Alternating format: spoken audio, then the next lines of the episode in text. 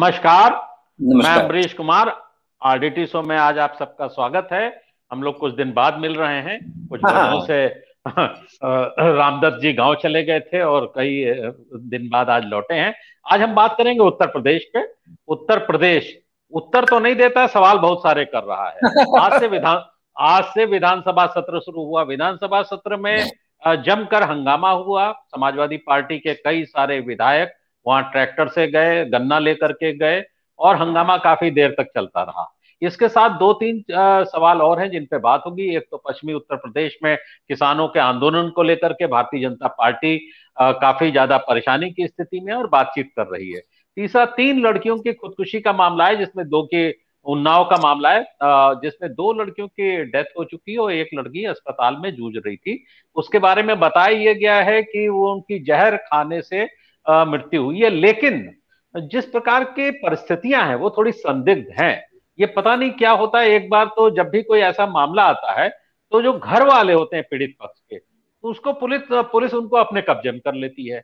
मतलब कहीं कुछ बोल ना पाए, वो बोल भी दे और कोई पत्रकार बोल दे तो पता चला उसी खिलाफ एफआईआर कर दे। तो ये तो नई परंपरा है। तो आज इन तीन चार मुद्दों पे हम बात करेंगे। रामदत्त जी, हम शुरुआत करते हैं विधानसभा से। विधानसभा में आज काफ़ी हंगामा हुआ है और लोग कई बार कहते हैं विपक्ष बड़ा बैठा रहता है, कुछ करता नहीं है। लेकिन मैं छह महीने छह महीने से देख रहा हूँ, हर दूसरे दिन तो ये पीटे जाते हैं। चाहे कांग्रेस के हो, चाहे समाजवादी पार्टी के वे लेफ़्ट वाले हैं और थोड़े संगठन के लोग रोज पीटे जाते हैं, रोज मारे जाते हैं। कहीं गाँव नहीं जा सकते हैं कहीं जा रहे हैं पकड़ लिया जाता है। लेकिन लोग सवाल ज़रूर करते हैं, विपक्ष कर क्या रहा है? तो इस विपक्ष पे आपकी टिप्पणी। जी नमस्कार आपको और सभी दर्शकों को। देखिए पहली बात तो ये समझने की है कि विधानसभा का ये बजट सत्र है। और इस विधानसभा का जो मौजूदा है और योगी सरकार का ये आखिरी बजट होगा इसमें।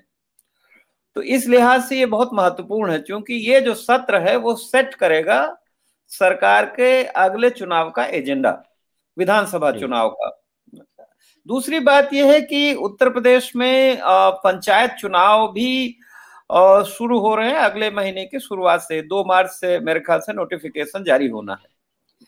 तो एक तरह से अब ये चुनावी अब अगला होने जा रहा है साल भर। पंचायत चुनाव होंगे उसके बाद ये विधानसभा चुनाव बड़ा इंपॉर्टेंट है।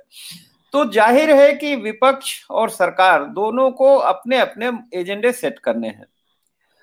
और आज जो एक तरफ़ से राज्यपाल के अभिभाषण के सहारे से सरकार अपना एजेंडा सेट करने की कोशिश कर रही थी या किया उसने जी, जी। लेकिन उसके पहले ही विपक्ष ने इस अवसर का बहुत लाभ उठाया और हमने देखा कि विधानसभा के बाहर जो मेन रोड है विधान भवन के बाहर जो बिल्डिंग है तो सवेरे तो देखा गया कि एक जो विधायक जी है वो एक हम्म। ट्रैक्टर में और आगे धान का बोरा लादे हुए थे और कुछ गन्ने वन्ने भी हाथ में लिए हुए थे और वो चले आए अब वो पुलिस हम्म। वाले कह रहे रोको रोको रोको रोको विधायक जी कह रहे मैं विधायक हूँ मैं मैं विधायक हूँ मैं विधानसभा जा रहा हूँ और मेरे पास हम्म। गाड़ी नहीं है मैं तो ट्रैक्टर से जाऊँगा तो एक अच्छा खासा वहाँ सीन क्रिएट हुआ विधायकों ने फिर कई विधायक कह रहे थे कि हम ट्रैक्टर का शायद पास बनता भी नहीं मेरे ख्याल से हाँ ट्रैक्टर से देखिए पास तो अब अटल जी आ, याद कीजिए कि कभी बैलगाड़ी से उन्होंने पेट्रोल के दाम बढ़ रहे थे तो हम्म, हम्म, उन्होंने बैलगाड़ी से गए थे। और आज भी मज़े की बात है कि हम लोगों ने सुबह एक बैलगाड़ी एक हम्म, विधायक के घर के बाहर देखी थी और बैल भी एक छोटी मिनी ट्रक में अंदर थे।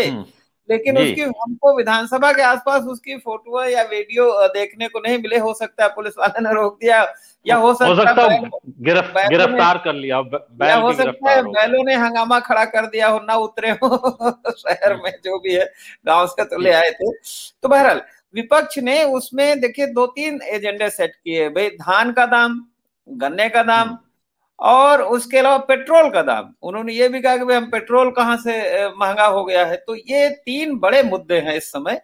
धान का दाम तो इसलिए कि देखिए हम अभी भी गाँव गए थे आपने जैसा ज़िक्र किया। आ, हमारे परिवार का खुद का धान जो है वो रखा हुआ नहीं बिक पाया। और अच्छा। कुछ लोगों ने जो बेचा है तो बड़ी मुश्किल से सरकार से दबाव डलवा के डीएम से कहला सुना के बेचा है। हमारे गाँव के एक बहुत सम्मानित किसान हैं पहले वीडियो थे फूल सिंह साहब वो भी कह रहे थे कि उनका भी धान नहीं बिक पाया वो मंडी में गए तो उन्होंने कहा कि जो है आ, हम इसको नहीं लेंगे ये ठीक नहीं है। तो बड़ा इसमें डिस्क्रिशन है एक्चुअली विवेक का, का है कि जो मंडी के पदाधिकारी हैं वो लें या ना लें वो कह दें आपका धान ठीक नहीं है आपकी वैरायटी ठीक नहीं है और फिर या फिर आपको रिश्वत भी मांगते हैं और नहीं तो फिर वो आपको मजबूर करते हैं कि आप जाके प्राइवेट उनके हाथ में बेचिए। तो धान का दाम आज फ्लैग किया, अंदर भी फ्लैग किया मतलब विपक्ष ने और बाहर भी उसको सांकेतिक रूप से कहा कि भाई धान, आप एमएसपी की बात इतनी ज़्यादा हो रही है। सरकार, केंद्र सरकार भी करी राज्य सरकार भी करी कि एमएसपी था और एमएसपी है और एमएसपी रहेगा। भाई एमएसपी था एमएसपी है और एमएसपी रहेगा तो अठारह सौ पैंसठ रुपए जो दाम है तो सबका धान हम्म। क्यों नहीं खरीद रहे हैं? भाई अगर किसी का धान थोड़ा कमज़ोर है तो उसमें उसकी गलती नहीं है तो कुदरत की गलती है ना? देखिए किसान का कोई मशीन और यही मुद्दा देखिए जो हम्म। आपकी कॉन्ट्रैक्ट फ़ार्मिंग वाले के साथ भी यही मुद्दा जुड़ा हुआ है कि भाई आपने किसान को कहा कि ये चीज़ बोइए उसने कर्जा लेके बीज खाद पानी लेके सब बोया और जब वो ले आया तो आप कह रहे हैं कि साहब ये क्वालिटी जो है वो ठीक नहीं हमारे स्टैंडर्ड से। तो भाई ये कोई मशीन की डाई में तो बन नहीं रहा। बहरहाल तो ये बड़ा मुद्दा है उत्तर प्रदेश में। दूसरा मुद्दा जो नहीं लेकिन इसमें एक एक चीज़ मैं कर दूँ आपने जो बताया उसमें एक तो उत्तर प्रदेश सरकार के अफसर रहे जिनका धान नहीं बिका। आप हाँ, हाँ। पत्रकार रहे आपका भी धान नहीं बिका और आप ही चैनल पे सब जगह बोलते हैं आपका धान एमएसपी पे नहीं बिक पा रहा है और हम बात कर रहे हैं सरकार एमएसपी पे धान खरीद रही तो खरीद किसका रही ये समझ में नहीं आता। खरीद उन्हीं कर रहे हैं जिनका भाई कुछ जुगाड़ उगाड़ है, जो पैसा देते हैं या जो सरकार के करीब हैं, दबाव डाल सकते हैं डीएम से। तो ये एक बड़ी समस्या है उत्तर प्रदेश में, क्योंकि आप कहते हैं कि एमएसपी लागू है, लेकिन खरीद नहीं रहे। तो ये सरकार को सुनिश्चित करना चाहिए। देखिए, दुनिया में किसानों का धान इसीलिए खरीदा जाता है, इसलिए ताकि उनको भी एक क्वालिटी ऑफ़ लाइफ मिले। वो भी अब देखिए वही एक सरकारी अधिकारी है सबसे छोटा से छोटा सरकारी अधिकारी को पैंतीस चालीस हज़ार रुपया शुरुआत में मिलते हैं तनख्वाह। तो उसको साल भर में कम से कम जो है आप उसको पाँच लाख रुपए मिल जाता है। किसान इतना ज़्यादा मेहनत करने के बावजूद दिन रात उसको नहीं हो पाती है इनकम। अरे हम वही बता रहे हैं आप धान के साथ साथ हम खड़े थे तो एक सब्ज़ी लेके आया छोटा एक किसान बेचने। अब वो पाँच रुपए का फूल गोभी का बेच रहा था। तो हमने कहा भाई तो कहा भाई क्या करें हम? पाँच रुपए की ये फूल गोभी है यहाँ बिक रही है। लोगों की परचेजिंग पावर भी नहीं एक तो रूरल एरियाज़ में परचेजिंग पावर भी कम है। दूसरे वो कह रहे थे अगर हम इसको शहर ले जाएँ तो कहाँ ले जाएँ? इतना भाड़ा लगाएँ किराया लगाएँ महँगा है डीजल महँगा है। तो कैसे शहर ले जाएँ और वहाँ भी कोई गारंटी नहीं है? तो सबसे बड़ी किसान की समस्या यह है कि वो दिन में मैं उसका कहना था कि मेरी गोभी अगर मुझे खेत में यहाँ से कोई पंद्रह रुपए ले पर गोभी तब जाके मुझको कुछ फ़ायदा होगा तो पाँच रुपए का कम से कम दस रुपए का। तो ये हालत है कि किसान का जो है और ये उत्तर प्रदेश में या जो भी बिहार जैसे राज्यों में या देश में जहाँ इतनी बड़ी आबादी खेती पे निर्भर हो तो ये गरीबी का भी बहुत बड़ा कारण है ना क्योंकि उसको दाम ही नहीं मिल पाता और दाम क्या होती उसकी लागत में मेहनत के भी नहीं वसूल पाती। दूसरा गन्ने का देखिए कि अभी उत्तर प्रदेश सरकार ने कैबिनेट ने फिर तय किया है कि दाम अभी नहीं बढ़ाएँगे। तो अभी राकेश टिकैत ने भी इस बात पे काफ़ी एक बयान दिया था कि भाई ये आ, इन चार सालों में जब से आई है योगी सरकार मेरे ख्याल से पहली बार दस रुपए बढ़ाए थे उसके बाद बढ़ा नहीं है। गन्ने का दाम भी नहीं बढ़ा। जबकि लागत बढ़ रही किसान की भाई हर चीज़ में लागत बढ़ रही है उसके खर्चे बढ़ रहे हैं चाहे सिंचाई का हो या घरेलू खर्चे बढ़ रहे हैं भाई उसके शादी में ब्याह में कपड़े में लत्ते में पढ़ाई में बच्चों के खर्चे तो बढ़ रहे हैं। तो ये बहुत बड़ा अहम मुद्दा है जिसको विपक्ष ने आज बजट सत्र के सहारे या उनके बहाने जो है उसको हाईलाइट किया। और तीसरा देखिए अब गेहूँ भी आएगा गेहूँ की फ़सल भी आने वाली है। तो अभी तैयार हो रही है अभी थोड़ा बादल उमड़ घुमड़ रहे हैं लेकिन यही हाल जब गेहूँ होगा तभी यही स्थिति आएगी।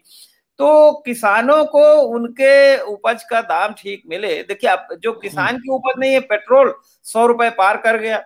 तो ये सारे मुद्दे उठे। आज अपराध भी एक बड़ा आ, मुद्दा है उत्तर प्रदेश एक इसी से जुड़ा एक सवाल इसमें मैं आपसे जानना चाह रहा था कि भारतीय जनता पार्टी जब विपक्ष में होती थी वो गन्ने का दाम कितना चाहती थी? आपको याद है?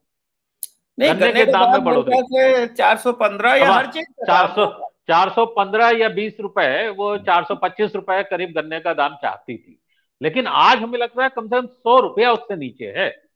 ये सबसे ये बड़ी बात बड़... है कि हाँ। ये बात सबसे बड़ी बात है कि आप चार साल हो गए आज आप दाम बढ़ा ही नहीं रहे कुछ भाई कुछ तो आप महँगाई भी इसीलिए सरकारी कर्मचारियों को महँगाई भत्ता मिलता है। कि भाई कुछ तो हर साल इंक्रीमेंट मिलता है, भाई किसान भी मेहनत करता है, बढ़ाने। दूसरे, अब सरकार का लॉजिक ये है कि भाई किसान जो चीनी मिलों की क्षमता नहीं है तो हम यही बहुत बड़ा काम कर रहे हैं कि दाम दिलवा रहे हैं। हालाँकि बकाया भी है बहुत। देखिए, ये गन्ने का भी बड़ा विचित्र खेल है कि आदमी किसान जो है वो सप्लाई कर देता है। कानून ये कहता है कि चौदह दिन के अंदर अगर दाम नहीं मिले उसको तो उसको ब्याज समेत मिलना चाहिए। लेकिन वो तो साल भर बाद भी दाम नहीं मिलता है।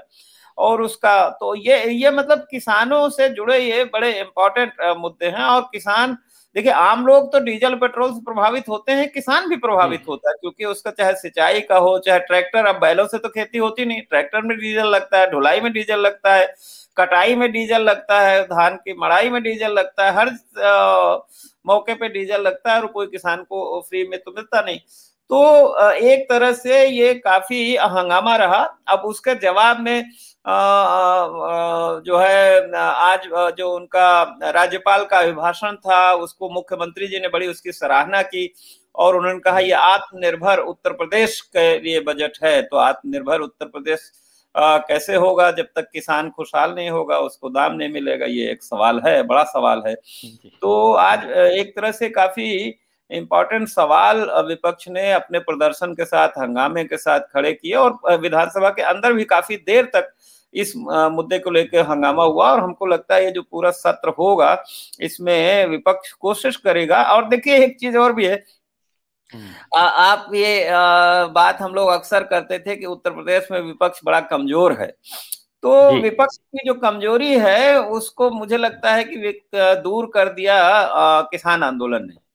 तो आज हम्म। किसान आंदोलन ही प्रकारांतर से मतलब छाया रहा ये किसान आंदोलन के भी मुद्दे हैं कि भाई दाम उचित मिले एमएसपी मिले और देखिए आप देखिए किसान आंदोलन जो चल रहा था और वो 26 जनवरी के लाल किला में जो हुआ घटनाएँ हुई हम्म। उसके बाद एक तरह से लगता था वो उतार पे जाएगा लेकिन उसको राकेश टिकैत उत्तर प्रदेश के हैं उन्होंने उसको इस तरह उभारा कि आज भारतीय जनता पार्टी बहुत चिंतित हो गई है क्योंकि देखिए उत्तर प्रदेश में जो दिल्ली के इलाके इर्द गिर्द हैं अपना देखिए मेरठ है सहारनपुर है आगरा है अलीगढ़ मंडल है इसके अलावा इधर मुरादाबाद डिवीज़न है बरेली डिवीज़न है इन सब में पूरा ये किसान आंदोलन का काफ़ी ज़्यादा सक्रिय विस्तार है। वैसे तो पूरे उत्तर प्रदेश से लोग सक्रिय हैं लेकिन वहाँ ज़्यादा इसका विस्तार है और ये भाजपा के लिए बहुत बड़ी चिंता की बात है। इसीलिए भारतीय जनता पार्टी ने ये तय किया है कि भाई वो घर घर जाएँगे लोगों को समझाएँगे। तो हम्म। ये बीजेपी के लिए काफ़ी परेशानी खड़ा करने वाला है किसान आंदोलन। और इसकी वजह से एक और लाभ हुआ है जो विपक्ष का या कि मुद्दे बदल गए हैं। देखिए जब पिछले याद कीजिए कि इससे पहले जो सीए का आंदोलन चल रहा था साल भर पहले तो वो हम्म। मुद्दा एक तरह से डिवाइसिव मुद्दा था और वो धार्मिक अल्पसंख्यकों के आ, मतलब के लेके ज़्यादा केंद्रित था। लेकिन क्या और लेकिन ये जो मुद्दा है किसानों का मुद्दा है ये इसमें सभी शामिल हैं और इसमें छोटे व्यापारी भी शामिल है क्योंकि जब गाँव में पैसा नहीं आएगा तो न मजदूर का फ़ायदा होगा न व्यापारी का फ़ायदा होगा न किसान का फ़ायदा होगा। तो अब जब चुनाव करीब आ रहा है विधानसभा का तो ये सारे मुद्दे जो किसानों के गाँव के काफ़ी महत्वपूर्ण हो जाते हैं। जी लेकिन ये अभी पंचायत का जो चुनाव है सामने ये लगता है कुछ प्रभावित होगा इससे? अब देखिए अभी आपने पंजाब के जो चुनाव के नतीजे देखे नगर निकायों के तो उसमें तो बीजेपी बिल्कुल साफ़ हो गई है। तो ज़ाहिर है कि हालाँकि ये जो ग्रामीण जो पंचायतें हैं उसमें जो जिला परिषद अध्यक्ष का चुनाव तो डायरेक्ट नहीं होता वो तो बाद में इनडायरेक्ट होता है और उसमें पैसा बहुत चलता है और सरकार का दखल होता है उसमें लेकिन लेकिन ये जो पंचायत के बाकी चुनाव हैं ज़ाहिर है कि जिला परिषद के मेंबरशिप का प्रधानों का कहीं ना कहीं तो असर होगा, बिल्कुल असर होगा, क्योंकि सबसे बड़ा असर तो यही है कि भाई बीजेपी बहुत डिफेंसिव है और अपोजिशन जो है वो आक्रामक है। और आक्रामक इसीलिए है कि जो है उसे मुद्दे मिले हैं, जनता की जो तमाम समस्याएँ हैं वो बढ़ती जा रही हैं। घट नहीं रही है। हालाँकि ये बात अलग है कि सरकार ने अपने तई तमाम योजनाएँ चला रखी हैं। जैसे ग्रामीण इलाकों में जो वो जिनके पास मकान नहीं है तो उनको मकान देने का चल रहा है कार्यक्रम। बहुत सारे लोगों को अब अब बिना किसी इनकम के सीमा के मुफ़्त में अनाज मिल रहा है। लेकिन अब रसोई गैस तो बहुत महँगी हो गई है। मिली जो थी भी तो रसोई गैस सिलेंडर खरीदने की हैसियत नहीं है लोगों की। तो लेकिन तमाम पेंशन वेंशन मिल रही है तो सरकार कोशिश कर रही है कि लोगों को डायरेक्ट बेनिफिट मिले। लेकिन जो बड़े मुद्दे हैं उन पे सरकार कुछ अभी रास्ता सरकार को सूझ नहीं रहा है कि भाई कैसे उनको टैकल करे जो बड़े मुद्दे हैं। जी लेकिन लेकिन ये जो डायरेक्ट बेनिफिट है एक तो पैसा मिल रहा लोगों को अनाज मिल रहा है। इससे प्रभावित होंगे ना इससे तो लगेगा कि वो सरकार बेहतर काम कर रही है जो गाँव का गरीब व्यक्ति है। इसका बड़ा असर पड़ता है अनाज मिल रहा है तो लोग गाँव में कहते हैं कि भाई हमको मोदी जी वाला अनाज चाहिए मोदी जी वाला पैसा जो क्योंकि देखिए अब अब जो फ़ायदा है कि टेक्नोलॉजी से पहले जो नहीं पहुँचता था या इधर उधर वो हो जाता था तो हालाँकि रिश्वत अभी भी चलती है जो प्रधान जो जो ग्रामीण आवास मिलता है तो अभी भी लोग बताते हैं कि बीस हज़ार रुपए उसमें से देना पड़ता है या मनरेगा में भी पैसा कटता है लेकिन कम से कम चूँकि टेक्नोलॉजी ने ऐसा किया है कि सीधे किसान के खाते में पैसा जा रहा है या जो जो भी लाभान्वित है तो उसको ये महसूस होता है कि भाई मेरे पास आ रहा है। लेकिन ये देखिए इससे काम चलेगा नहीं। ये तो आप उधार का जो खून शरीर में कितनी बोतल आप चढ़ाएँगे? जब शरीर के अंदर खून नहीं बनेगा अपनी क्षमता नहीं डेवलप होगी लोगों के अपने रोजी रोटी नहीं चलेगी आज तो उससे कितने दिन आप चलाएँगे? और फिर अब सरकार की भी जो स्थिति है देखिए ये जो कृषि कानून आए हैं उसका भी एक हम्म। बड़ा वजह है कि सरकार के पास पैसा भी बहुत ज़्यादा नहीं है कि वो बहुत ज़्यादा दिन इसको सस्टेन कर सके। कितने दिन आप मुफ़्त अनाज बांटेंगे भाई? कितने दिन लेकिन आप... एक रामदत्त जी एक सवाल था। ये आप तो गैस शहरी उपभोक्ता हैं गैस आती होगी। पहले खाते में पैसा आता था करीब ढाई सौ रुपए। पिछले कई महीने से लॉकडाउन के बाद से आपको लगा वो पैसा डायरेक्ट बेनिफिट जो आता था आ रहा हमें तो हमें तो दिखा नहीं हमने ध्यान भी नहीं दिया लेकिन तमाम लोग कह रहे हैं कि आ नहीं रहा और गैस बहुत महँगी होती जा रही है और देखिए फिर वही आज हम आज हमने जो गैस ली आठ सौ सात रुपए की है। पहले अगर ढाई सौ रुपए आता था जो डायरेक्ट बेनिफिट के रूप में आता था वो हटा दिया वरना वो छह सौ के आसपास पड़ती साढ़े पाँच सौ छह सौ की पड़ती। तो ये जो कह रहे हैं बैंक के ज़रिए पैसा आता था वो सबको नहीं मिल रहा है। मतलब जो गैस वाला उपभोक्ता है उसका पैसा बंद हो रहा है करीब करीब या बहुत कम होगा। दस बारह हम्म। रुपए कई जगह इक्कीस रुपए तो कई जगह पचास रुपए। पैसे की कह रहा था। मैं तो वो जो जैसे दो हज़ार रुपए तिमाही किसान वो एकदम एकदम एकदम गरीब एकदम गरीब तब्के की बात कर रहे हैं। ये मैं मध्य वर्ग की बात मैं मध्य वर्ग की बात कर रहा हूँ। ये जो गरीब तबकों का मकान वाला मिल जाता है डेढ़ लाख रुपए तो हाँ, ये हाँ। इस तरह की जो स्कीमें हैं मैं कहूँ की जो अब टेक्नोलॉजी आ गई है आधार कार्ड आ गया राशन में ही देखिए काफ़ी ट्रांसपेरेंसी आ गई कि जो वो अंगूठा लगाता है जब वो मशीन अप्रूव करती है तभी वो उसको होता है। तो जो टेक्नोलॉजी आ गई है उसकी वजह से ट्रांसपेरेंसी तो आई है डिलीवरी भी ठीक हो रही है लेकिन करप्शन नहीं दूर हुआ उससे क्योंकि वो पैसा ले लेते हैं दूसरे ढंग से ले लेते हैं। पैसा तो उनको देना ही पड़ता है। ये एक ये, ये और एक चीज़ बताएँ ये सबसे बहुत बड़ी समस्या ये करप्शन है अपने देश में डेवलपमेंट में या हर चीज़ में।